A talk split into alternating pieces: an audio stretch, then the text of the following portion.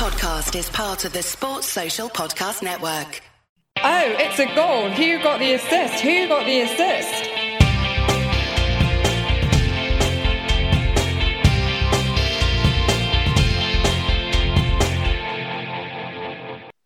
Hello, so we're back a couple of days later than our classic on the button post final game pod in this episode, purely due to the fact that I'm selfishly moving house later on this week and we had to find time at work. But he comes to you in good spirits, maybe because my move has come through finally, and I'm drinking. And Nick, well, just because he's drinking, no doubt. Although I think he got the uh, got the jab today as well, so halfway on the road to immunity. No Anthony for fun time this week.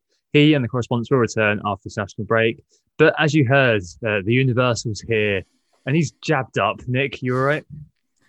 Yeah, I'm good, thank you. Yeah, fully jabbed. Got my vaccination today. If you're wondering why we're both uh, vaccinated, um, and you've got some spare time actually over the international break, then it's worth checking out our Get to Know You pod, which um, we didn't do last summer. I think it was the summer before that we recorded it. Uh, just a little bit about us and, and, why we did the podcast in the first place. Um, so yeah, check that out if you haven't already. Um, otherwise, uh, yeah, uh, it's, it's, great to be finally vaccinated. Starting to think the end of the, the lockdown is really, really, really could happen at some point. So, all positive, all positive. Reminder, of course, who we are. We are Who Got the Assist. Um, make sure to give us a follow on social media if you haven't already. Uh, Tom at WGTA underscore FPL, myself at WGTA underscore Nick, and Anthony at FPL Stag, and also Instagram. Give us a follow there if you haven't already. It's WGTA.FPL. And the mini league code as well, if you want to join our league, is CPSUOF. So I'll give a quick roundup of what we're going to discuss. I think we're just going to literally just have a little bit about the home straight and how are we're going to attack it. So there's no fixed agenda really, just to chat about a wide range of things and about how the template could shift as we enter the business end of the season. Mm. Uh, cor- uh, correspondence also going to take a back seat due to time constraints, but it will be back with Anthony's return. It's it's not dead, we promise. we haven't killed Anthony. We haven't killed the uh, killed the section. Um, I just don't feel like I could do it justice. Slash, speak in his Irish chipmunk mode, which is uh, yeah, trademark to him, I suppose. Uh, but as usual, uh, let's start off with the game reviews and the market forces. Nick, I believe you didn't have the best of blank game week 29s. No, it was, it was really, really bad. it was um, 39 points. Actually, to be honest, like the, the red arrow wasn't too severe. I don't, you know, it was from 79k back to 97k, which um, was the same sort of rank I was in game week 27 anyway. So, you know, it's not a huge, huge fall, but it's just unfortunate because I feel like this was a week where we saw some people actually who free hitted. I think Anthony smashed it with sort of about getting double my score around 78. Yeah, he got, he got 78. Yeah, he's up to um up to the top 50k now, Anthony. Which is um yeah, so that's just what could have been essentially. Instead, I, I really just got everything wrong, I guess. Um, in terms of my transfers, I transferred in Gareth Bale, and he didn't actually start. So that was a zero pointer for him. You know, oh, so you know, I neglected picking the likes of Lingard or Trossard. I didn't go for those guys, unfortunately. Um, I actually because I had ten men as well for this week. This is what's so frustrating is like I feel like I prepped for it. You know, I, I had my team ready, but just you know, to likes of triple Villa, for instance, you absolutely rubbish. They all blanked. Um, you know, Dallas blanked. Maja got subbed at half time. Um, it's rubbish. So uh, the only guys that actually did well, I got a captain Kane for seven times two, is not great, I guess. Uh, Raphinha eight pointer, and um, I also got in Veltman. He was the star of the game week, really for me with that with that ten point return. So yeah, a little bit of Veltmania there, but yeah, no Trossard, no Lingard, no Patrick Bamford really did the damage there. But um, oh well, you live and learn. At least it's not too damaging in terms of the rank fall. But uh, what about yourself, uh, Thomas? Yeah, I mean, I am. Um I was literally a Bamford away from a similar sort of outcome to you. Um, I took minus four. I think it was the last minute minus four. Actually, I think I did that about 20 minutes to spare. I think uh, remove Cancelo for Veltman, uh, remove Salah for Raphinha, and um, with about you know 20 minutes to go, I did uh, Bamford in for Diane, um, which meant I got yeah, a 29 point, well, 25 point takeaway minus four uh, swing on players I was bringing in. Uh, and those three performing uh, plus Antonio with the, the two assists for the seven, um, alongside Kane captain, got me 54 points, minus four, which is 50, which was not great. I, you know, I could have got Lingard potentially or you know Trossard in. Uh, but the reality was, I was I never really looked at either either of the guard twins just because I had Antonio anyway, and I thought Trossard well one week punt I've already got Veltman. Um, so yeah, 50 um, overall, which was okay. I think they took me up to about 250k. Um, but yeah, really looking forward to this home straight chat because I want to see what we do uh, from now on. Um, I'm hoping to maybe do something a little bit well, hopefully take some tips from it and to help me get to where I want to be this year rather than ending up bobbing around at the 200Ks again. Right, uh, let's move on to the market forces briefly, Nick. And it is all about Lingardium Leviosa, isn't it? Uh, Jesse Jaylings Lingard, Messi Lingard, some are dubbing him, um, well, dabbing him, I suppose, is probably uh, the best way of putting it, um, rising up the ranks, isn't he? Yeah, yeah, definitely. It's, it's, it's, a crazy old season, isn't it? With another goal and assist, he's topping the market forces with 107,000 transfers in at time of recording. But is he overperforming? Who knows? He's getting the goals, he's getting the assists. Uh, bring him in. Um, I, I, certainly made a mistake uh, not getting him in um, for the game week 29. So lots of people looking at those uh, returns from old Jesse or young Jesse and uh, getting that youngster in. So yeah. Guess no surprises there based on the returns that he's been producing recently, and he was unlucky as well to get another goal uh, thanks to a dodgy offside call. Uh, so yeah, Lingard uh, leading the line in terms of the market forces. Otherwise, um, it's kind of a couple of what I'd call perhaps safe picks for the, for the close season. You've got uh, Bruno Fernandes and Kevin De Bruyne second and third on the market versus uh, market forces with about 65,000 transfers in at time of recording. So feels like a few people might have sold them because of the blank in 29 but getting back on those safe picks in, in Bruno, in, in Kevin, you know, Bruno's probably going to be the top scorer this season. De Bruyne was the top scorer last season. Safe picks for the uh, the final hurdles, let's say.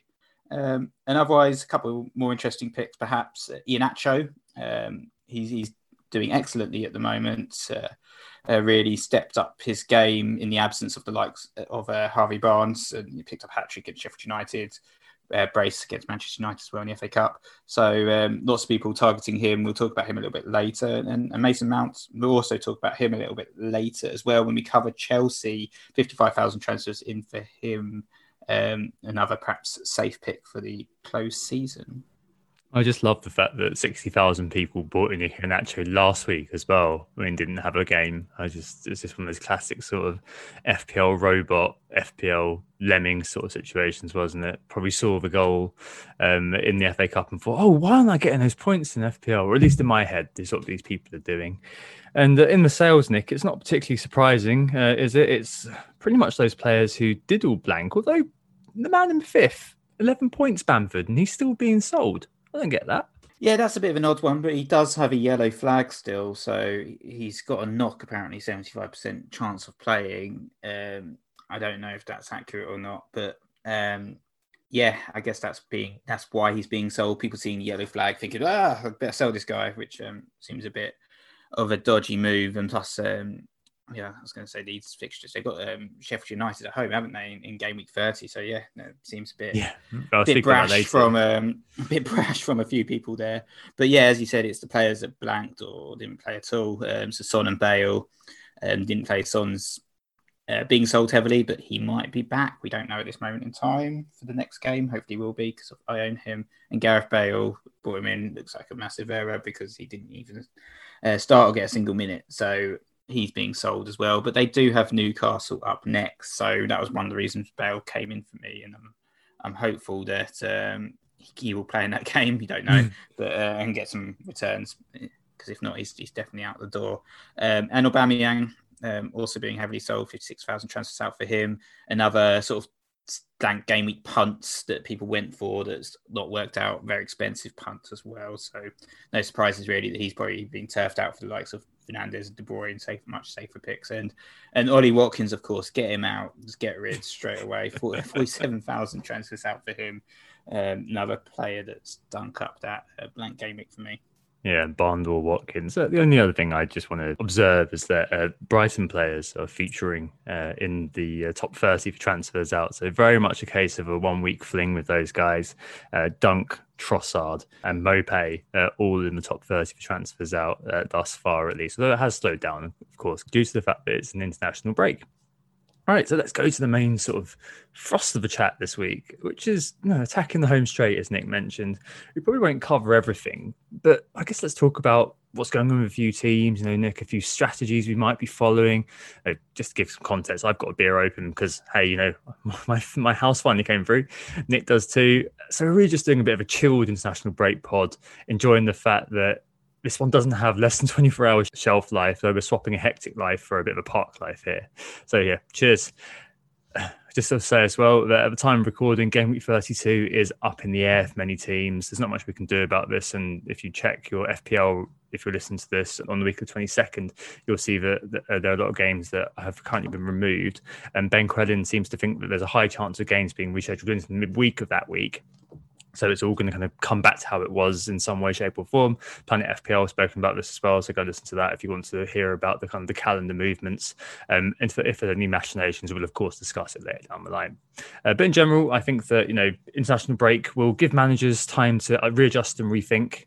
Whether it's fancy managers or real managers, the relentlessness of the Prem so far has been really tough to navigate, hasn't it, Nick? And uh, I guess working with the fixtures going forwards and looking at a few teams, there are a few things that come to mind, aren't there? Um, you know, like City, I guess they're the big one, aren't they? What are you going to do with those guys? Because people have got two. Mean, I've got I've got Cancelo, so I used to have three.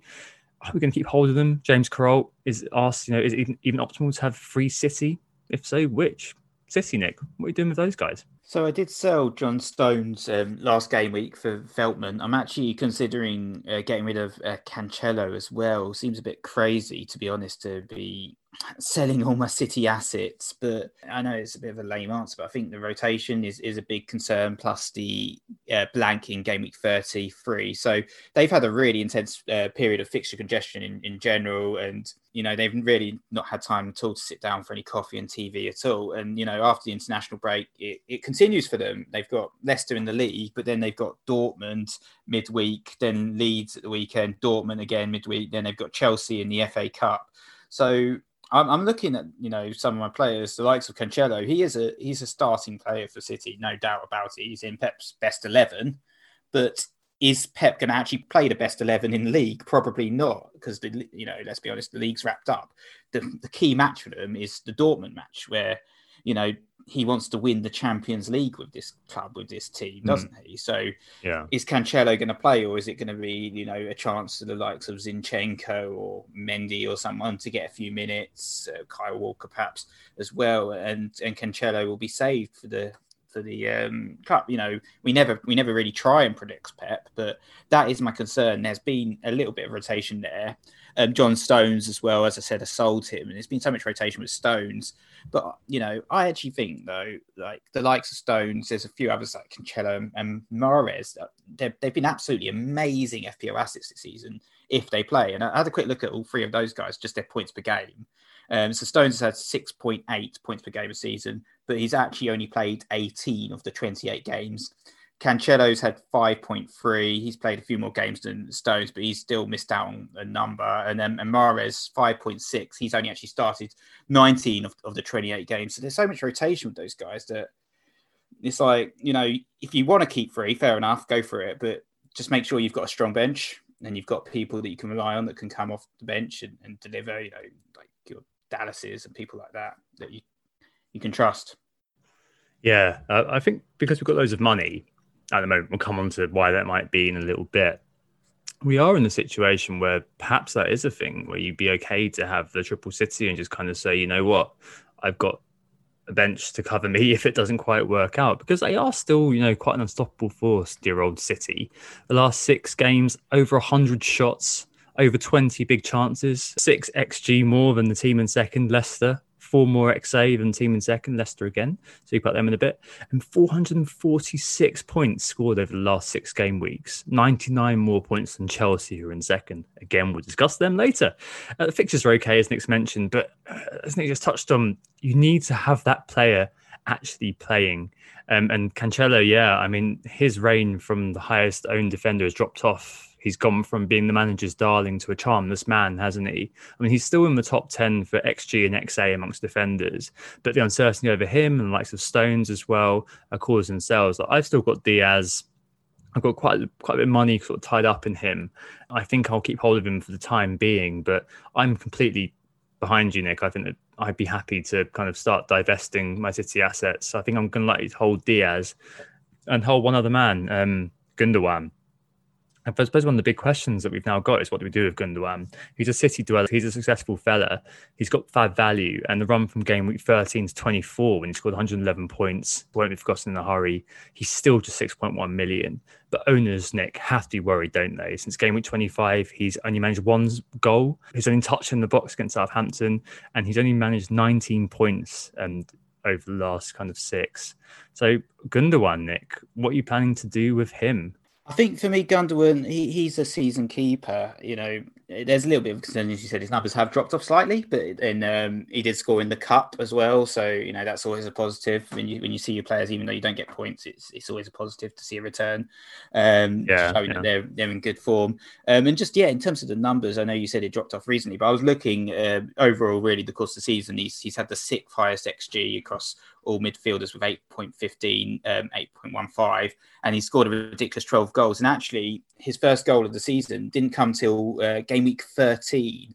Um, so before that, he was he was being like the, the Gundogan we we knew and didn't particularly love um, of old, which didn't really get forward and get goals and do things like that. But since game week 13, when he went on that ridiculous run, he's actually scored more goals than any other player in the league, even even more than um, Harry Kane. So he scored four more. He scored twelve goals in that period. Kane's only scored eight. So, you know, in that period, as a six point one million pound midfielder, I'm not going to sell this guy. I said I'm disinvesting in maybe some of the City defenders because of the rotation, but I think this guy can sit there.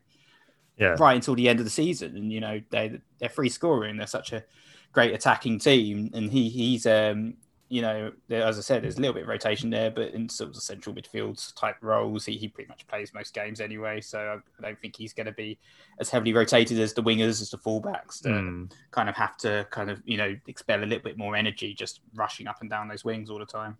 Sure, sure. I, I don't know. I think I'm probably going to keep holding for the time being, but come game week 33, when they've got that blank, he could definitely become one of those players that a big question mark emerges over. Um, especially if he's one of those that's just ubiquitous hold for people. Lots of people just have him in there. They just think, as you've said, Nick, great value. This guy only six point one slash five point five buy for people like me who've had him quite a while. Maybe even better for a few others. Um, so there could be an opportunity there to get involved with a different player, be it City or non. I like the Mahrez call, for example. I had a look at him over the last six. He's actually scored the most FPL points, 54. Um, but these are amazing hauls considering his XG is 1.31. He's actually scored four goals with that zero big chances. And his XA has been 1.23, but he's got four assists with only one big chance created. Um, he could be a really fun differential. I know you had him last year, didn't you, in Project Restart? Um, his ownership is, is pretty low. So he could be an example of another player you could grab in City. But I mean, the rotation station is the big thing here, isn't it? And you may be thinking, you know what? It might be better to have players who pivot toward players in different teams who don't have that sort of level of risk about them and don't basically mean you're going to end up playing your 4.5 million defender um, every other week because you just can't trust these players to start. Expected minutes is quite a difficult thing, isn't it, um, in FPL? Um, I suppose on the other side of it, I spoke a little bit about making you know, making money a second ago. Well, at least touched on making money.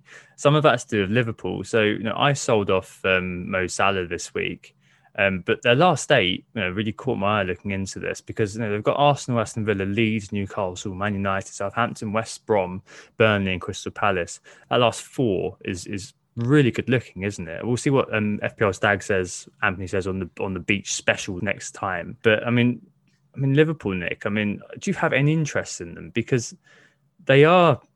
To the eye a team that's completely lost their mojo, aren't they? Um, but at the same time, those fixtures are very enticing. Are they a team with no distance left to run, or are you thinking there could be a space for one of them?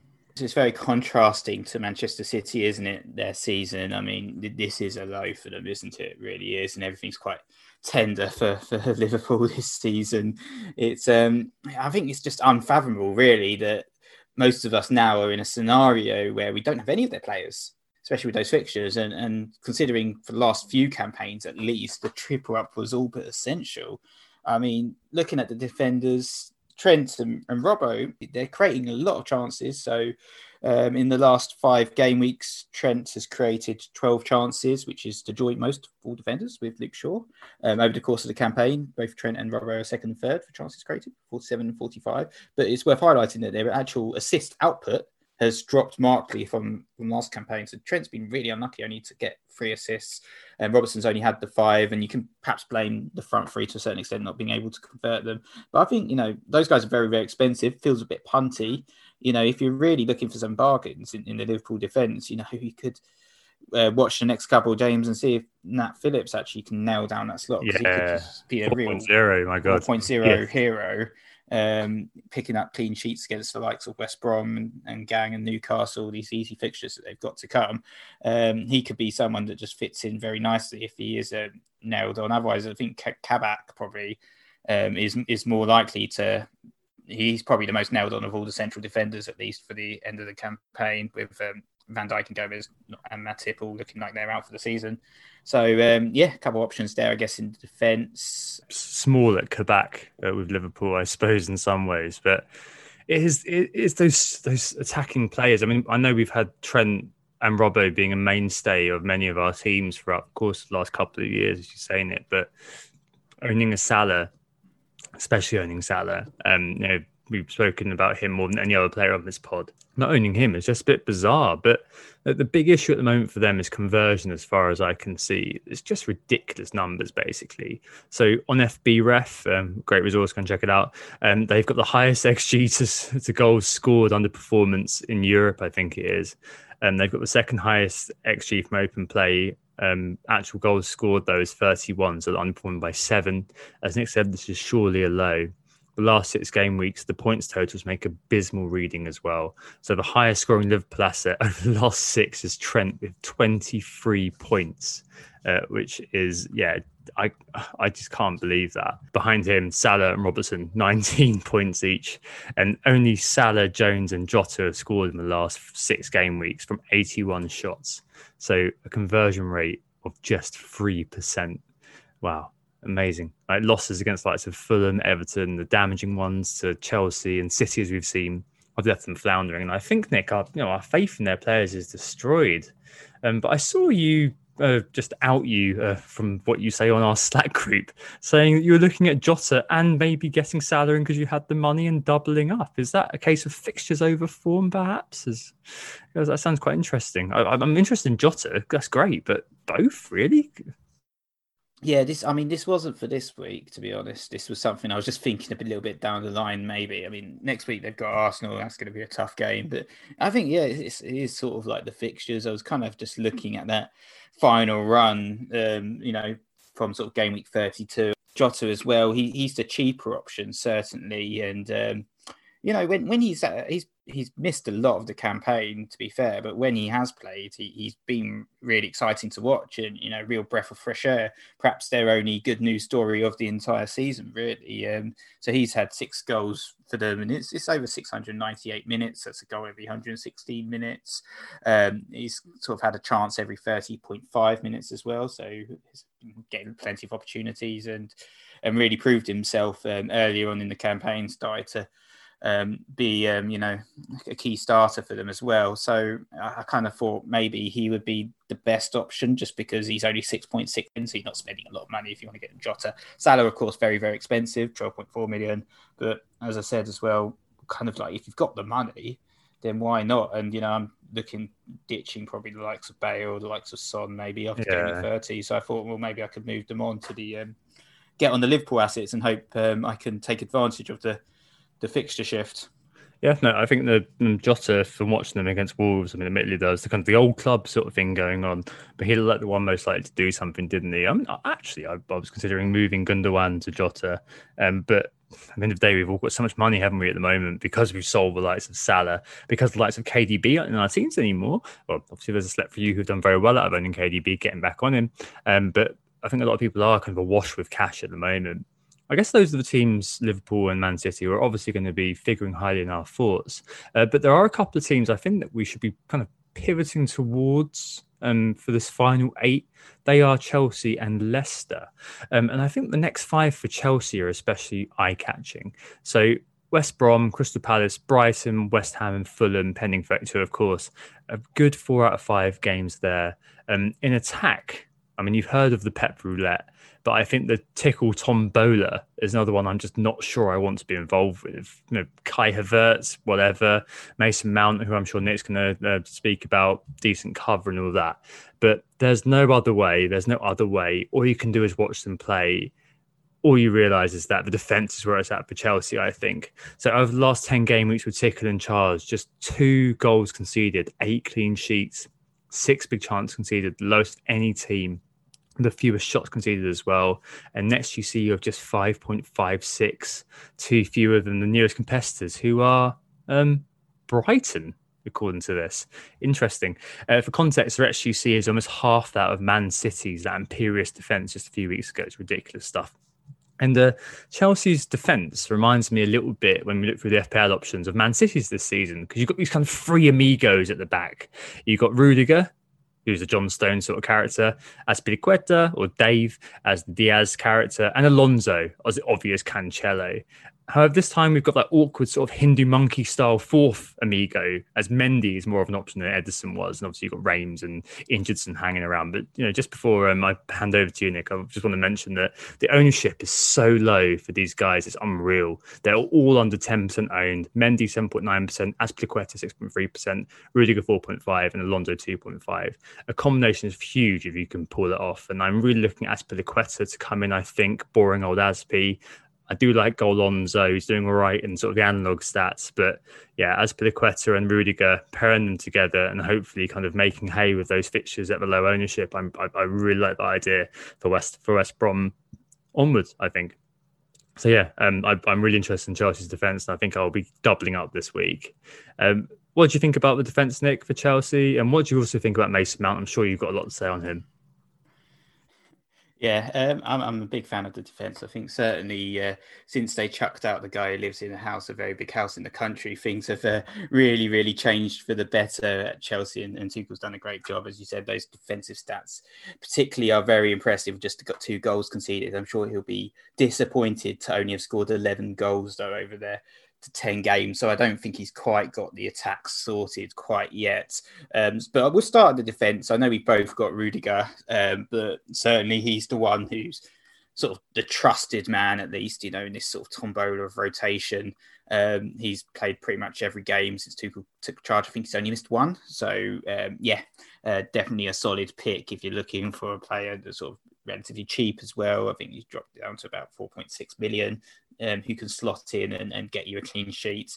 But um, yeah, it is it's Alonso, uh, Marcos Alonso, that's the one that's catching my eye. Um, you know, getting to that stage of the season where you, you're looking at some of these players, fancy really interesting punt, and certainly that Chilwell seems to be out of favour at the moment. Alonso seems to be the the one um, the one who's picked as well when then they need to go on attack a little bit more. And you know just a bit of nostalgia here uh, but the past four years he's averaged 9.5 attacking returns a season and it's just been the one goal so far but the West Brom home game yes. very appetizing. Oh, and um, so tempting. Stats, yeah, I was going to say his stats as well have been pretty good actually. To be fair, for when he's played, 15 goal attempts, 10 inside the box, but that, which is a chance every 46.9 minutes, which is the best of all the defenders in the leagues for goal attempts per minute. So that's particularly interesting. And um, you know, he's been creating a few chances as well, with chance every 59 minutes, about the same as Robertson and, and better than Aaron Cresswell, who's picked up a ridiculous amount of assists this season. So, hmm. um, yeah, uh, big fan of Alonso.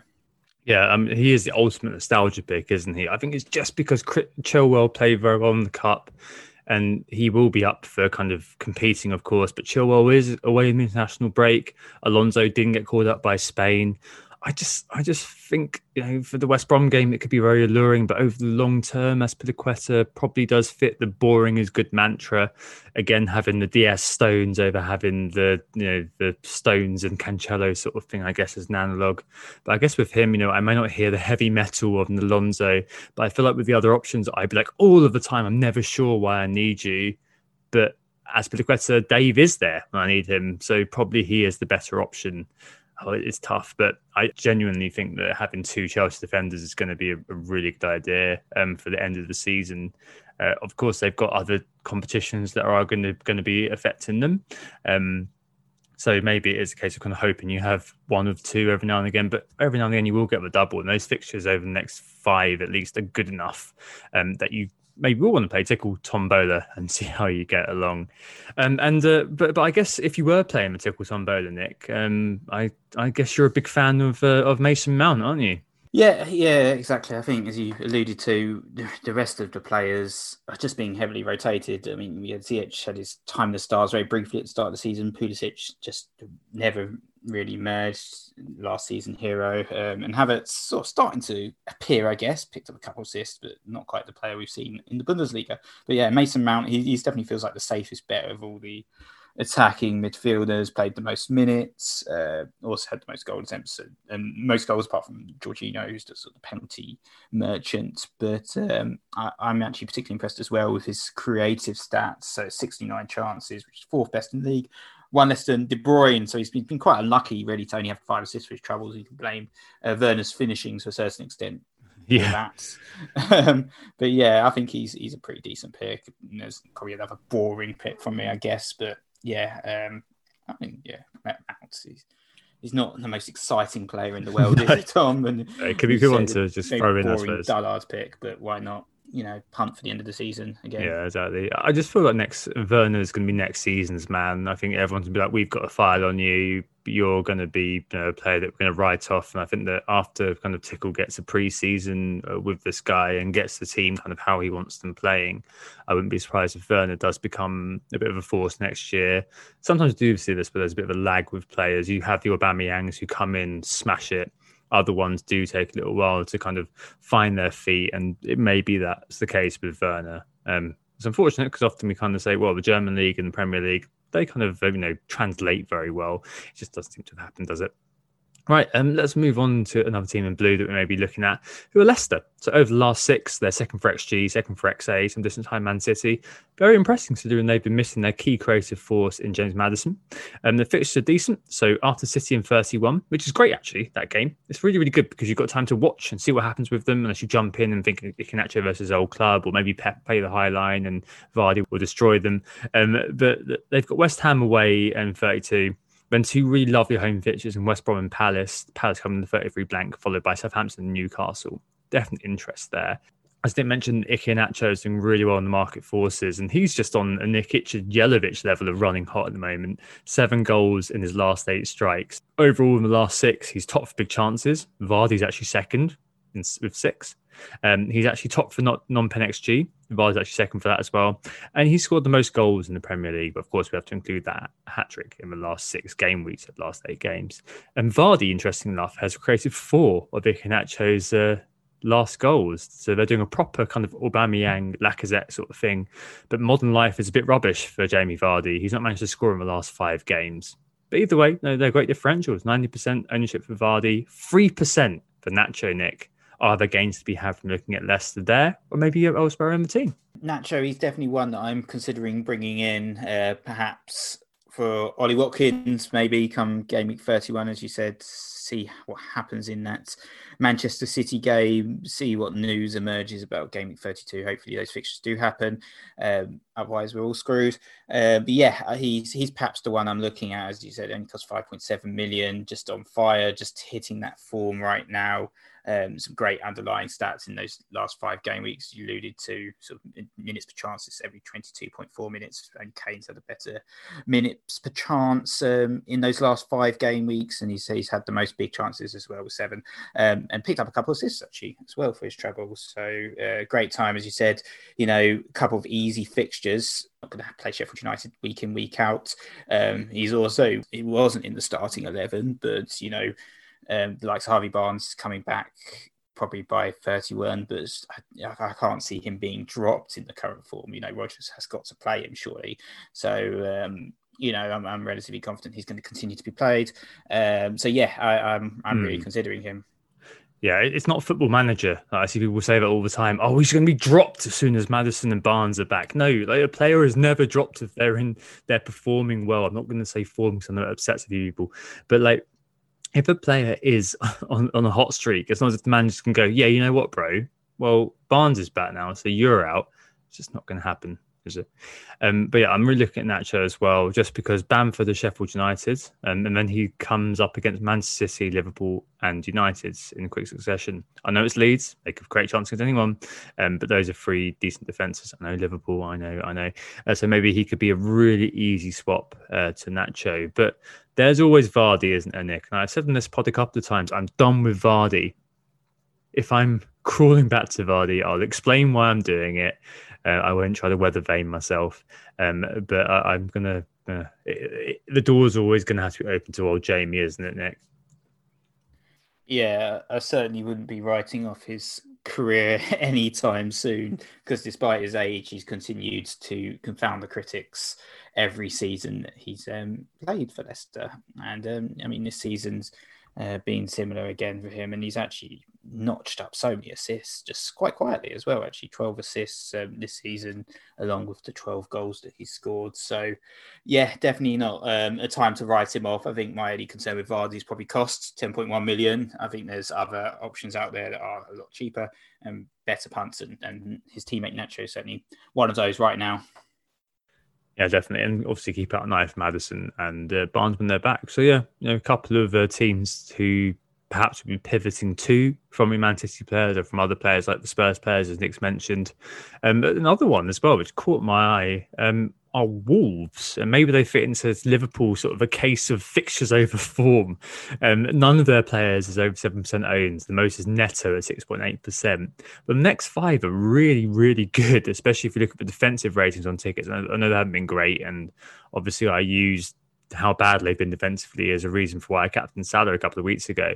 But they've got West Ham, Fulham, Sheffield United, Burnley, West Brom, and Brighton before a tough final three you could do worse than punt on somebody like Saïss.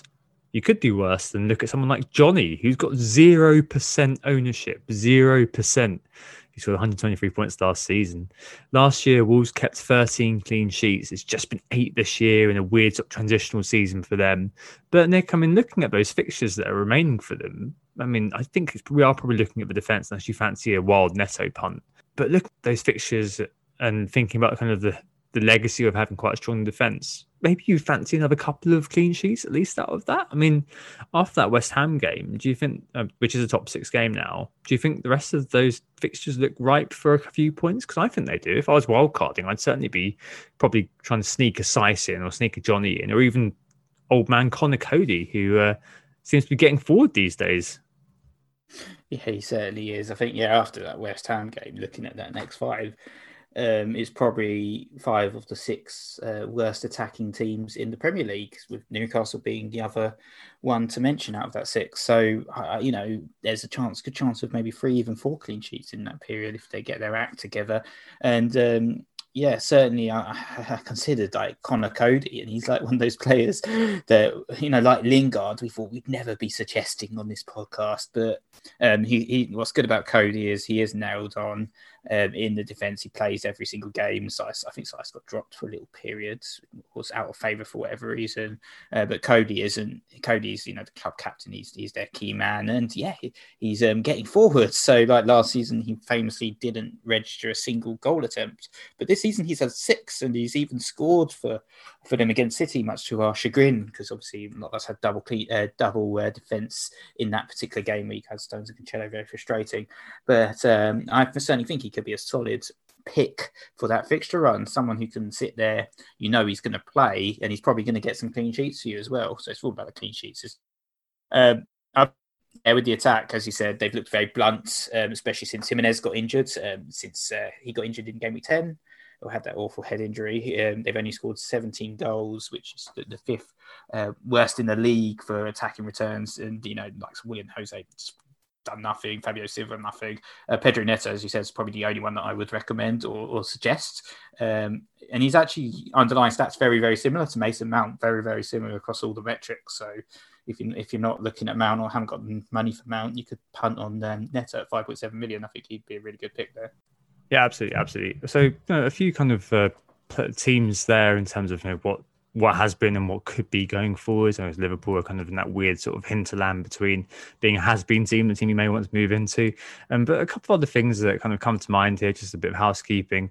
there's the whole Operation Target. I don't mean Matt Targett, but target a team. Um, so target Sheffield United and also target Newcastle have come to mind. And this sort of narrative to target a team comes back every year because it's such a good song. It's such a sweet song. Think, you know, target Norwich last year, that salient memory of uh, you know, Antonio's four goals. Um, but Sheffield United looked at their data, one word, abysmal. Their XGC over the last six is 15.71. So they're expected to concede almost three goals per game.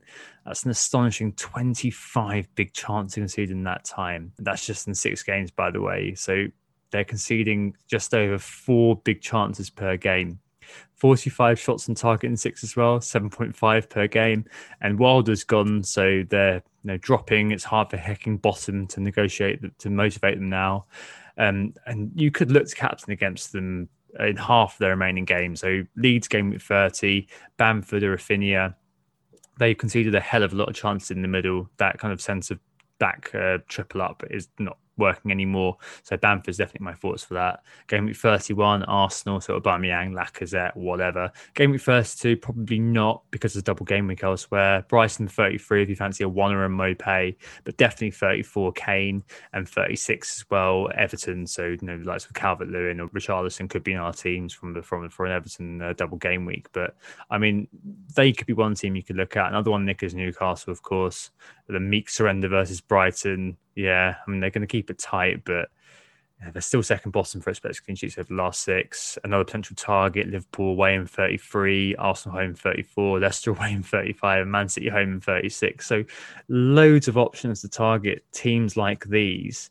Um, is it Nick the ultimate sort of end of season business end thing to just mercilessly go after these teams? Because you know I'm definitely going to be capturing a Leeds player against Sheffield United. So I'll say that now. I'm I'm definitely doing it just because well I should. Um, are you as interested in targeting these teams, or is it very much kind of a week to week thing for you still? I, I, certainly think that they're worth targeting. I mean, that's part of the reason that I, you know, trying to justify my Bale transfer in. I was trying to look at the the longer picture really, um, and and I saw obviously Brighton having sort of Manu at thirty, Spurs having Newcastle. I thought, well, perfect to show his uh, flat track bully skills. Though obviously he's a bit out of favour now, so looking like a bit of a dodgy punt. But um, that's part of the reason I was, you know, bringing him in for that Newcastle game. So yeah, they they look like a team completely in disarray. I'd probably favor, I'd probably stage. So um, certainly think it's worth targeting them. As you said, Sheffield United been appalling going forward. So you know, good chances for clean sheets. So as we said, like for Conor Coady or whoever, Jonny maybe even. Um, could be a good punt there. Just 16 goals in 29 games is just a rubbish return. The other thing I thought worth highlighting as well, targeting is West Brom. Um, and I'm planning on targeting them this week uh, with Alonso, perhaps as my transfer in. Um, so Allardyce just hasn't been able to make the impact he has in previous seasons with other relegation threatened clubs, and his 57 goals conceded is the worst in the league. Um, and 170 shots on target as well, the worst in the league over the course of the campaign. So, target West Brom as well, Chelsea assets, um, you probably won't getting Southampton players in, but Leicester in in 32, so the likes of Nacho or Vardy um, or Maddison Barnes, whoever, um, could be good punts or good picks for that week as well. Yeah, I think there's definitely something to be said for the strategy of targeting these sort of teams. I know we'd always kind of be looking at doing that in terms of captaincy or whatever, um, but there's definitely been this sort of creep towards kind of being worried about EO that we've seen throughout the course of the kind of the middle part of the season. Obviously, there's been a lot of chatter, Nick, about why people captain Kane this week, and he was obviously hugely owned uh, versus you know taking a chance on like of Trossard, the likes of Lingard. In the cold light of hindsight, where that free hit week just went basically to plan. So if you were to make a free hit, basically all the players you'd have brought in, so maybe double Brighton defence, plus you know Brighton uh, midfielder, plus likes of Lingard, um, you name it, bringing in kind of a team to that's well suited to that uh, to the circumstances we had. People are now kind of saying, oh, you know, maybe I should have gone against the EA, maybe I should have just kind of taken a risk, and I'm definitely going to be kind of bearing that in mind going forward. Um, but I think it's just a rare example this season, perhaps, of when the more solid picks haven't quite come through, and it's been all about those sort of uh, uh, quite straightforward, but nonetheless sort of um, less owned players, like Trossards, uh, making a big difference with people. So uh, maybe it is a case of just saying, you know what, let's just target these players, own the likes of Trossard for one week, two weeks. I mean, I've never really liked doing that in the past, owning players just for um, you know one fixture or two fixtures. But part of the reason why I did buy Bamford, for example, on the minus four last minute was because I thought, well, I'm really going to have two players in, Sheff- in situ for Sheffield United at home, plus whoever it was, um, Diane was rubbish one and two wasn't playing. So I thought I'd just kind of grab that. So I'm gonna and I'm gonna try, I think, to target these teams going forward. So maybe you know, Bamford go for Bam could go for Lacazette or something like that, just to kind of continue targeting Sheffield United in the game week 31. Nick, have you ever been a fan of you know targeting teams? There's no harm in, in that kind of strategy. It's, it's an alternative route. It's it's quite interesting as well to go sort of down that route of sort of targeting specific clubs and, and tripling up. And you know, it, it, kind of links in a little bit with sort of the whole concept of sort of compound uh, compound differentials. So like just for instance, we saw at the start of the season some people going for triple Chelsea in, in defence and and that bared some um, excellent fruit. And, and, you know, it is a bit more aggressive, perhaps a little more risky than um, most managers would go for. But, you know, at this stage of the season, you've got kind of, I guess, I've always been a bit of a boring manager, and I've ended up with very boring overall ranks every season. So I think certainly think there's no harm in trying to shoot for the moon and go for something a bit different, a bit alternative, just to to to boost up those rankings and get it something that's like yeah. you know, re- really good as opposed to just respectable um, at the end of the season. Yeah, absolutely. No, it's a, we'll, we'll definitely talk about this a bit later on, but it's definitely something I'll be doing in order to do that. It's sort of time, I guess, where you could be maximizing advantage. Let's say right at the top, but at the moment we're having a little bit of a breather. It Might be a time for managers to reorganize and kind of re-incentivize the teams. And yeah, you know, if it goes wrong, you could think, you know, now what you've done, beetle bum, you let all those other opportunities slip away. But really, it is time to kind of just think, well, if I don't take this chance now, I could end up with an okay rank. I might as well give it a go, try something slightly different, try to kind of go against the established template. I'm very, very, very envious of people with the wild cards still in their back pocket. That's for sure. We'll come on to that in the questions in a little bit. Um, but I think it, it's definitely going to be a really interesting time over the home straight. And um, we'll talk a bit more about this with Anthony in a more sort of formal way. Um, as you can probably tell, we're just having kind of a bit of a meandering chat this time round.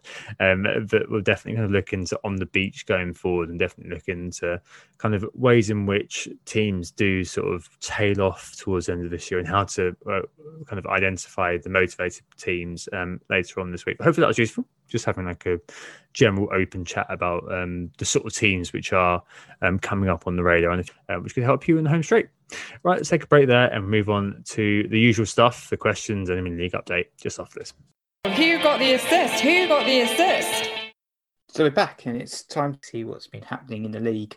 Um, just going to do a quick roundup of the top five. So in fifth, dropping down, it's Elliot Worthington with Obi Wan-Bissaka. Only got the 47 points this week. I say only, I say more than me, but it's enough to get him a red arrow. Evgeny Becker with Russian Mafia climbing up into fourth uh, with 54 points. Climbing up into third as well as Victor Sandberg with 59 points. Um, pretty decent score. In second, it's Ryan Hobbs with 48 points, Hobbs's heroes. But in, in first, it's actually a new number one in the league, and it's Sean McCall with Lucas Levers Quavers. Um, and he got 87 points on his free hits. That's wow. ridiculous. Go on, Sean. Triple Brighton defence, really doing the business there with Veltman and gang. Lingard, of course, Lucas Moura, interesting punt there, nine points from him. Uh, Raphinha, Bamford, Kane, Antonio, just uh, yeah, great score there, and he's up to and, and, second in France as well. So very, very impressive. Yeah, he can be found on Twitter at MC Colio09. Um, so he's, he's having an absolutely fantastic season. I think he's up in the top 100 now, if I remember correctly. Yeah, he's the 66th. So yeah, ridiculous stuff. Uh, well done, Sean. Um, next up, uh, the correspondence, which will return uh, next uh, in April with Anthony when he returns too. Um, in the meantime, if you want to get your questions, queries, etc., in who got this gmail.com, we have a few obviously to get through, um, but we'll try to get through them all um, throughout the course of this season. So definitely do get questions into that email account. Right, let's move on to the questions then. First one this week is a question of trust. So FPL Claret asked if there's any teams that look good on paper that we don't quite trust with our gut. It's quite an interesting one actually when you think about it. And I did have a look through kind of in the course of uh, taking some notes for this pod. Admittedly, I was running around speaking to conveyancers, speaking to estate agents, and had a great time doing that over the last few days. So I haven't really had a chance to do too many notes. But one team who did have a good set of kind of end fixtures that I just wasn't interested in uh, was Everton. So they've got decent ends to the season with Crystal Palace, Brighton, Spurs, Arsenal, Villa, West Ham, Sheffield United, and Wolves both at home, and Man City to end with, and double game week in hand. But I don't know, like out of an interesting kind of luxury punt on Lucas Digne, I'm just not too into them. I feel like the season's in drift for them a little bit, and there's only a, a Europa League spot for them to play for now, having been in the hump for the Champions League. And I had a look at you know their data um, over the last kind of half of the season. So I looked at their heyday, game one to fourteen, game fifteen till now, and in terms of kind of the comparison, it's just it's really interesting how much they've kind of uh, dropped off. So in the first kind of half of the season, the first half of the season up till now, and they were averaging 1.8 goals per game, uh, 1.1 assists per game. That's now down to 1.1 goals per game, 0.8 assists per game. Their XG is down per game from 1.5 to 0.9, and they're just not taking that many kind of uh, shots anymore. So there were 11.3 shots per game between game week 1 and 14, game week 15 29, just eight in terms of t- attempts on target as well, it's almost halved. So there were five uh, attempts on target per game, game week one to 14, and uh, just 2.9 uh, between game weeks uh, 15 and 29. There's a few big factors here, you know, James, um, injuries, and perhaps an element of losing the element of surprise when it comes to his quality, not really working out anymore, alongside Doucouré and Allen being repeatedly injured, which meant, you know, the deputies not weren't really up to scratch and it's not really quite come together for Carlo's men, has it? So they would be the team that I know they've got, I know they've got a double game week and I'm sure people will be piling back in flights Calvert Lewin. We have kind of said, you know, they've got Sheffield United. That could be a game that would be targeting. But outside of Lucas Digne, I'm just not too interested in, in them, Nick. I mean, are there any other teams that you would not trust? Is it Everton for you too? What's your view here? Yeah, yeah, I think you know when when we were picking the teams, I guess to cover in the main section, Everton didn't even gain a mention at all. You know, they got completely neglected. I mean, we were trying to focus on teams that didn't get covered last week because we talked about the, the teams with the blank in 29. So Everton should have been a, a prime um, prime candidate, really. But yeah, as you said, they've just not really caught our eye at all. And they do have that double game week coming up. But certainly, I think their season, you know, seems to be ending with a whimper, but I say that reluctantly because if I think if you remember last campaign, they had some blank game weeks, so we all ignored the likes of Lucas Digne at this particular moment in the season, and that's when he went on that ridiculous run of attacking returns, didn't he? Um, and when we all owned him over the double game week periods, he, he did absolutely nothing. So I guess that is, is a little bit of a risk um, when we make these um, judgment calls that it, but certainly I, I, do have some reservations there. I mean, you know, I've got reservations pretty much over every single team right now. you know, it's, it's, not really one team, but like even like Liverpool, it's like they've got the fixtures but not the form. Wolves, they've got the fixtures but not the form. City have the form but not the fixture stuff like that. So you know, I, I, I don't really trust anyone at all, which sounds a bit negative, but I guess there's not really one other team to really call out. I guess most of the other teams we haven't mentioned, like Southampton, got a few good fixtures, 30 to 32, but and you know, obviously, like the Crystal Palace, just an absolute no-go zone completely. So uh, yeah, mm. that's it. I mean, how do you navigate this sort of situation then, where you don't trust anyone do you kind of stick to the big players? I mean, you mentioned earlier on thinking about maybe buying Salah back in. We've noticed in the market force people kind of a flight back to safety, people getting Kevin De Bruyne um, and Bruno back in. I mean, how would you advise navigating this period then if you're kind of thinking, oh, I don't trust anyone? You can play it safe. I think certainly targeting the likes of Bruno, the likes of De Bruyne, if you don't own it, is, and, and Salah as well, is it's kind of a bit of a safe approach. These are tried and trusted assets to have delivered in the past. If if no one's particularly delivering right now, then you, you you're better off putting your money in that you you know have had the the form and the credibility at least in the past. So you know that's that's one approach. As I said before, perhaps not the most exciting approach. Perhaps the more exciting approach is to go for the punter, the more interesting punts, the likes of um, Jota or uh, the likes of Neto at Wolves. Maybe that is that is the alternative approach, I guess. Cool. All right. Uh, maybe it will um, you know emerge over the course of the last sort of eight game weeks. That's for sure. Um, and over the course of the next um, the next eight, there's obviously a situation where you've got those people who've got chips in hand. So you people already kind of drafting wild cards, thinking about when they're going to play their triple captain, etc., etc., and so on and so on. But Benny Blanco, we've got to call him Benny Blanco, Nick. We can't call him Benny. He is Benny Blanco. We've got to use both names, otherwise he gets really upset.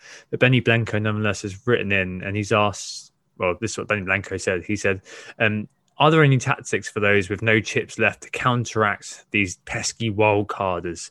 So Benny Blanco says, I've got a strong on paper side for game week 30. He's looking at jumping on Chelsea players early ahead of game week 31. Is that a viable strategy? Um, you know, to try to get ahead of the curve. This is such a good one, really, for just kind of thinking about strategies towards the end of the season and building on what we've already said. Benny Blanco could not have put it better himself if I had paid him. Um, but I guess you know definitely jumping on Chelsea. We think we've both kind of uh, been quite behind that. And I think uh, just in general, over the course of the last few years, what I've done towards the end is I've tried to kind of revert back to safety, play a very safe game, try to maneuver myself into better places and take fewer risks at the end of the season. You know, try to kind of, you know, safely reverse park myself into where I need to be. Um, but on the other side of it is um, the man late riser. Um, this whole idea of upside chasing. And I know there's a few reservations about what we've seen because it's been a bit of a strange uh, blank game week, as I spoke about earlier on, where basically everything that could have gone right went right for people who are making a free hit. But to be honest, from looking at that sort of idea, if you're not if you're not trying to consolidate, all the people, so many people should all go hand in hand and do this if you're trying to smash it. You know, trying to go for that sort of, um, you know, bet against the house sort of idea. And I'm certainly going to be trying to do this. As I mentioned earlier, I'll be probably capturing a Leeds asset against Sheffield United. The reason being, I've been bobbing around the 200 and 300k mark for the last four to five weeks. We spoke about this with Seb last week as well and I really need to score a couple of sub 100k game week ranks to get where I want to be, which is top 100k. I know, I know, I run a podcast, blah blah blah, but that that's kind of where I am at this point in the season. That's probably not going to happen by captaining the same players everybody else is captaining. I think Bruno this week against Brighton. I don't want to be shutting the back door. I want to be breaking down the front door. Is a way of looking at that, and I think that things like targeting Sheffield United, things like, you know, jumping on the players that wildcards would be jumping on a little bit earlier, trying to be nimble and reacting to players and teams who are popping up on the radar. We've really kind of given a few example teams that could do that and is a good idea. I'm really looking at the last eight game weeks as like a mini tournament and kind of like Project Reset was, I suppose. And I'm going to be trying to maximize my outcomes through gambling against the house as much as I can. So my mistake last year was I did really, really well in that bench boost game week where I got 120 or so, and I put, took my foot off the gas and just started playing conservatively again. When what I could have done is I could have bought Michail Antonio against Norwich. I decided no, no, I'm going to roll my transfer now and then deal with it next week. I should have kind of kept momentum going nonetheless, I strongly advise everybody not to do this because I've not done well doing this um, this year when I've tried to go against the house. So, for example, you know, removing uh, Spurs players in my game week nine wild card. It's just me having my own think tank. But maybe that's just my poor picks this year over anything else, kind of impacting how I'm thinking about it. But I've said a few times this is the season to you shouldn't bet against the house. Um, but as it is now, I don't think that captaining and owning the players that everybody else owns is going to do me very much because I'm going to keep getting grey arrows or and ultimately keep bobbing around where I am. I need to kind of go for, you know, this week Bamford or Raphinha against Sheffield United. Next week, maybe think about bringing in the likes of Lacazette or the likes of Aubameyang, depending on the UEL, and going for something like that too. Nick, what do you reckon here? I mean, I, I think the kind of the, ethos of Benny Blanco's question is, what do you do to counteract wild carders? Like we, you don't have your wild card either. how are you planning to kind of navigate the last eight? Yeah, that's a really interesting question there from Benny Blanco. Um, so yeah, to, to answer Benny Blanco's question, I, am in a very similar scenario with the wild cards um, being absent. I don't have my well, I've still got my triple captain, but uh, otherwise my team's all right actually for this week, game week 30, but there is a serious flip in fixtures. My team come game week 31. So tripled up on Aston Villa. They've got Liverpool and Manchester City after that. I've got my Leeds players. They've got Manchester City, Liverpool, and Manchester United um, for their next three. So they're going to be in the mud. Um, you've got Spurs playing Manchester United as well in that particular game week. So my team just looks dreadful for that week. So I'm actually looking at that and saying, come game week 30, I, I, might actually be tempted to just do a minus eight, um, just straight out of the hat. Get Whoa, rid of all the crap. Just get rid of all the crap in my team.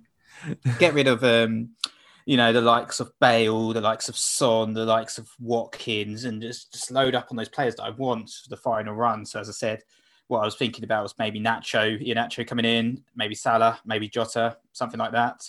Loading up on those guys, just sorting the team out, getting it ready. Mini wild card. I don't have a wild card, but I can take a few hits just to prepare myself for that, that final run. So that's that's what I'm kind of viewing perhaps as mm. a hmm. strategy at least to counteract the wild card. Yeah, yeah, okay. So he's kind of just going for broke effectively. yeah, interesting, interesting. I, I guess you you said a few times that obviously I'm you're I'd love to be where you are in the top 100k, but you keep saying that you've all you always seem to end around that. So is it the case you're kind of thinking, well, it doesn't matter if you end 150k or kind of 50k, you want to kind of just aim for the kind of a, the ceiling there. Well, yeah, I think you've got to really, is haven't I? Because I think the last few campaigns, I've, I've finished top 100k for the last few campaigns, um, but just haven't really stepped up. It's finished about 85k or around that point, which is just crap. Well, I mean, it's not crap. It's it's it's all right, but it's not. It looks rubbish compared to other people's records on Twitter. So you know, do something about that, I guess. So uh, yeah, might as well. It might, might be a bit late now, anyway. But yeah, worth, worth going for it. I think. Cool. Fair enough. Right, next question. We've got to put ourselves back into people's shoes who are in an advantageous position here, Nick. Um, so, Steve FPL Ferry, good mate of mine, met him uh, in Brisbane uh, not very long ago. Oh, not for long ago, a year, more than a year ago now. Bloody hell! Uh, met Steve um, over there, had a couple of beers with him. A really nice, uh, really nice fella. Um, he asked which game week looks the best for bench boost um, of those left. So he's still got that in his back pocket. Wow! And FPL Gear Snoop asked if game week thirty three, uh, when the Spurs and City blank takes place, is the time to wild card. So you know we've spoken about going Cityless already but could that be a good time to to go in there? And I guess to kind of start on that question, um, yeah, I mean, game week 33 looks great for you know going for it because people are likely to still kind of be holding on to at least two City assets. I think you know Gundogan, Dias or something like that. Who said at Spurs, people are probably going to be thinking, well, you know, Kane and Son, they're going to be part of the zeitgeist for the rest of the season. They're like Callum Wilson and Ryan Fraser when they're at Bournemouth, sort of thing. Every now and again, they're going to explode, and every now and again, kind of the, the template, if they aren't in it anymore, is going to fail. Most would be heavily invested in there still. So jumping off and trying to attack the end of the season, perhaps in different guys, could be a really good idea. And to be honest with Steve, on the bench boost question, last year on Project Restart, I just looked for a decent fixture for the 15 players I had and went for it. I got 120 points that week when the game game average was 60 odd. So I went from like 600k to 102k or something like that. So that's the extent of my failure that I ended up back at 200k. But basically, I just went for it when all the fixtures aligned. And even though I was on lonesome street with it, I got very lucky with the likes of Charlie Taylor, um, you know, returning 12 points off the bench. If you look at the example of this week with the free hit, when everything you could have planned did go well, um, once the fixtures do align with your team, I think that could be worth doing. Uh, Nick, for people in this situation, this very, very enviable situation with chips, I mean, what's your thinking about what's the best thing to do? You know, I'm probably going to be a bit boring by saying it very much depends on your team to a certain extent. Um, trying to align the wild card with the fixture shift. I mentioned that fixture shift for me, if if I had my wild card, that would be a fantastic time to use it. Great time to to take advantage of those changes and target some of those teams we mentioned at the beginning of the pod for those for the final season running. So that's perhaps a good shout. I think worth bearing in mind, of course, about the fixtures that still need to be rearranged. Some of those Everton, Aston Villa double game weeks that will invariably come at some point. Spurs are going to have a double game week as well, where I might use my triple captain. Um, so that might be an opportunity to use a wild card to target that specifically, or a bench boost for that week, and you could sort of wild card bench boost combo and and have captain pick that gets you 30 points or something ridiculous. Um, so, you know, that's something you could do. Um, also, we know there's some rumours, massive double in the final week of the season as well, with stadiums full to the brim um, of fans. I'm not sure if that's going to happen in uh, current climate. Believe or it when I see it. know, Yeah. yeah, exactly. But um, it's all very interesting. It might be something to keep, keep your mind aware of. Imagine bench boosting for that. So wild carding, you know, you don't really want to be wild carding game 37. You could do something really special and just have an amazing final week if, if that all comes to plan. But yeah, we, we obviously don't know if that's true or not at all. Yeah. Okay. Excellent. So quite a lot of things open, and especially as well if you've got a free hit, there's obviously a lot of good opportunities, including that 33. Um, if you were going to take Gear Snoop's thing and have your you have your free hit to the World Cup. Um, Great. And the penultimate question this week, we actually, it's a combined one. Uh, Harry Thake um, wrote in, is Aubameyang a good differential for the last bit of the season? And this was simultaneously entered into the question thread with a question from our friend Adam uh, at 35 Who, who asked, at what point do we abandon the plan if it isn't bearing fruit? Thinking of the Aubameyang experiment. he's not a he was a good, um, he was a good pick on paper, Adam says. Um, but now he seems less good.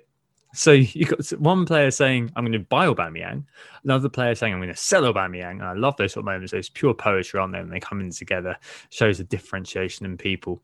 Uh, to speak about Aubameyang in particular, I think it's been really unlucky, Adam. It's hard to legislate for a fallout with the boss and have the death of the party like that.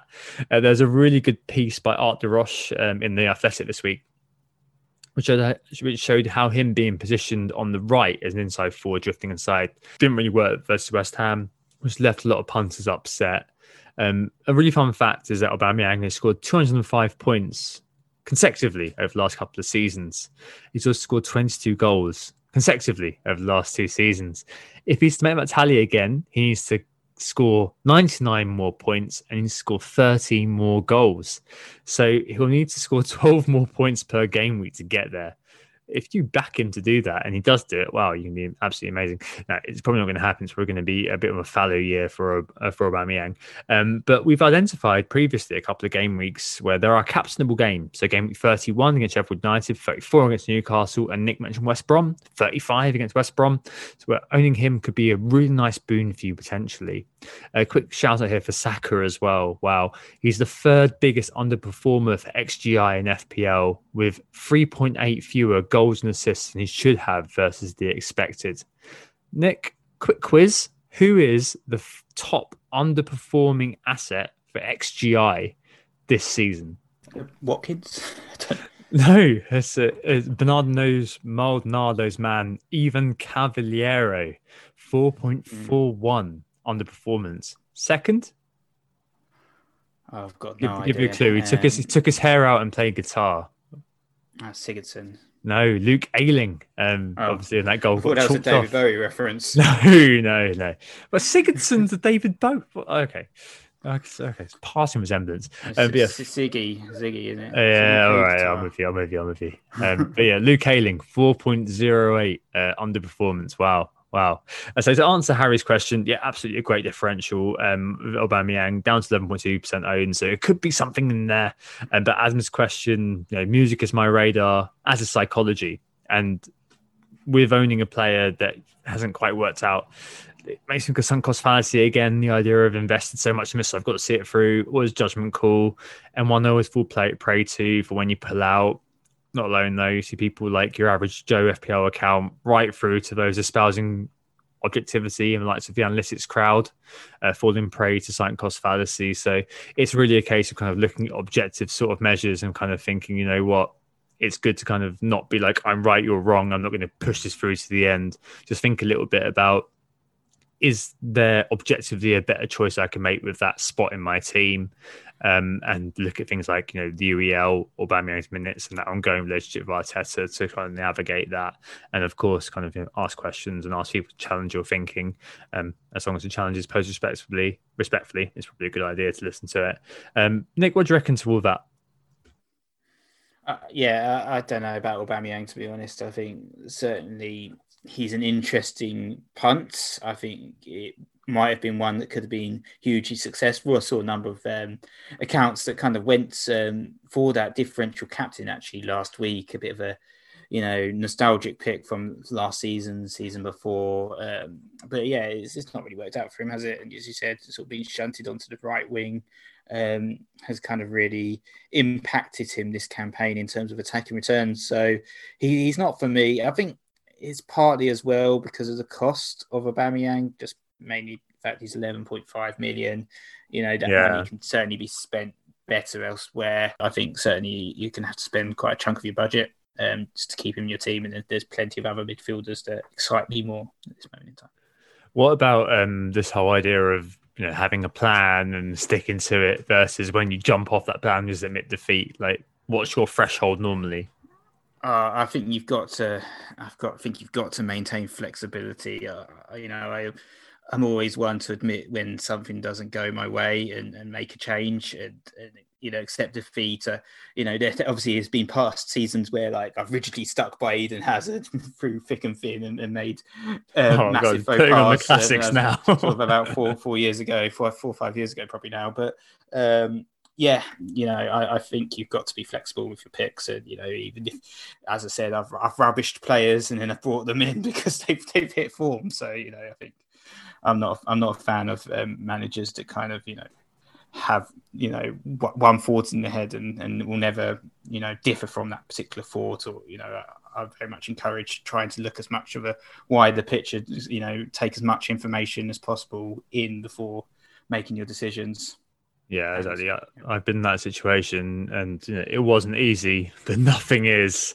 Oh, right. So let's move on to the final question this week, and it's uh, Andrew Helmstetter again, who reliably kind of comes in to ask about captains. He says, you know, there's a lot of options on the table um, over the international break, and obviously there's some things that do change, um, but what captaincy options are in our minds this week? And obviously, it's a nice bridge question to the transfers and captains this week.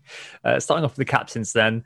Um, there's obviously quite a few on the table. You know, Harry Kane away at Newcastle, uh, Bruno at home to Bruno, to Brighton. I know that that will probably be the uh, the EO capture point, which people will go, "Oh, well, Bruno's got a home game. Yeah, let's do that." Or maybe they'll go for Kane. So again, I'm going to go for choice three, which is likely to be Bamford or Raphinha, as I've mentioned earlier on. I think Raphinha has massive, massive explosion potential in him. Um, as I said last week with Seb on that pod, that he's the guy who's you know, bossing both the threat and creativity column of the stats. So I'm boss there. But in the process of doing this pod that I've seen on Fantasy Football Scout, the sheer number of chances conceded for Sheffield United through the middle. Um, so if there is one guy he's getting lots of chances centrally. It is Bam Bam. So he could be the man who we decently owned. Obviously, he's showing up in the sale for some reason now, but he could be the one who shows up as being quite a decent logical captain. But uh, and he's also got the roots to points through penalties as well. But as I said, Raphinha is the one at the moment who I am kind of thinking could well be a decent sort of low, still low owned. I think only one in five managers own him. He could be the one that could be my captain, but it's between Raphinha and Bam Bam. I'm not looking anywhere else. I think it'll be those two. Obviously, maybe I will kind of um, you know get stuck in confirmation bias mode, but I think I've got to kind of you know from speaking to you Nick through this pod, I think it it might be worth kind of going fully on that route of targeting Sheffield United. What about you? Are you kind of just thinking, well, it's Bruno time, Kane maybe against Newcastle? Um, I don't really know what you're thinking here, actually. Yeah, I haven't really mentioned it, have I? Um, I, you know, I've actually got quite a, a big fear about Bamford. I think, um, you know, he, he's certainly the big risk for damaging my overall rank again this week. Um, and I think, yeah, so um, don't don't captain Bamford. Sell him, sell him, sell him. Because I think, yeah, he probably is a really good shout for the for the captain's armband if you are looking outside of the more boring picks, let's say. Um, and yeah, I mean, I do have Bale and Sutton, and that was one of the reasons I wasn't really sure about captaining Kane because I felt like I'm, I'm, backing my own team too heavily here, going all out, bro- all out for broke, saying that Spurs are gonna essentially quadrupling up on the Spurs attack um, against Newcastle. So it's it's always a recipe for disaster when you go for something like that. Though I do actually have the armband on him at the moment on my screen, so he's he's possibly going to be the one that I go for. Bruno obviously is the other one. That's a very boring pick, isn't he?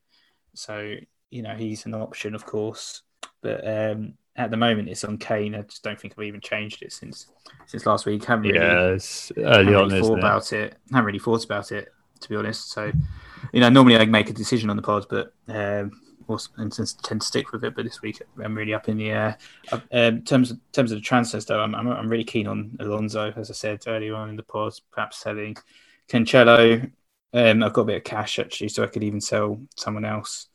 But uh, yeah, thinking about Alonso in just for that West Brom game, I've just got a little bit of excitement in my mind about that one. See if yeah. that works out. Probably not. He's probably not going to play, but yeah. All right. Um, so I'm looking at going the other way. Um, so I'm transferring out Ola Aina. I've got nine million pounds to spend, so I'll be selling Ola Aina, and um, I'm probably going to be looking at boring, boring Dave over the sexy option of Alonso. So going with uh, the latter day Dias and Stones in Rudiger and Azpilicueta, uh, just because I think Alonso's got players who can sub in for him, but as Azpilicueta, club captain, etc., etc. I'm sure that Mr. Tuchel is going to want you know to finish as high as he can in the league as well as prioritising the Champions League. So I think it's going to be Azpilicueta for me, but I mean they're all ten percent below ten percent owned. So at the end of the day, it's all very good. I love the explosive potential of Alonso.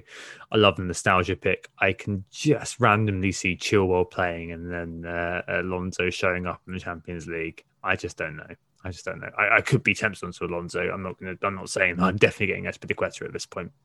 Uh, well, I mean, yeah, nice pod, Nick. I've gotten through uh, three beers during this pod, so apologies for any slurring or non sequiturs. um, but um, yeah, that's that's a lot, isn't it, this time? Yeah, we're done. So uh, we we were who got the assist. Thanks so much for listening. Make sure to hit the subscribe button. I think we're going to see um, Stag hopefully back for the next pod. We might do his favorite on the beach special. I think that's the plan. Yeah, his return.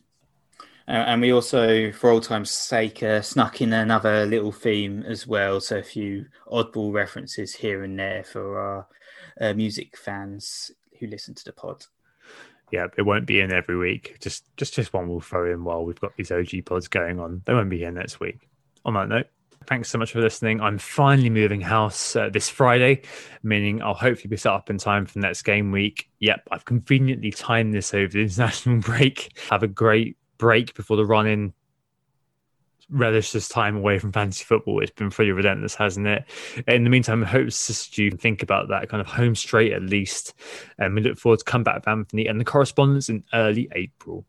Ciao for now. Take care and speak to you from my new house uh, very, very soon. Bye bye. Cool. All right. Thanks, mate. Take care. Speak soon. Bye. Bye. Oh, it's a goal. Who got the assist? Who got the assist?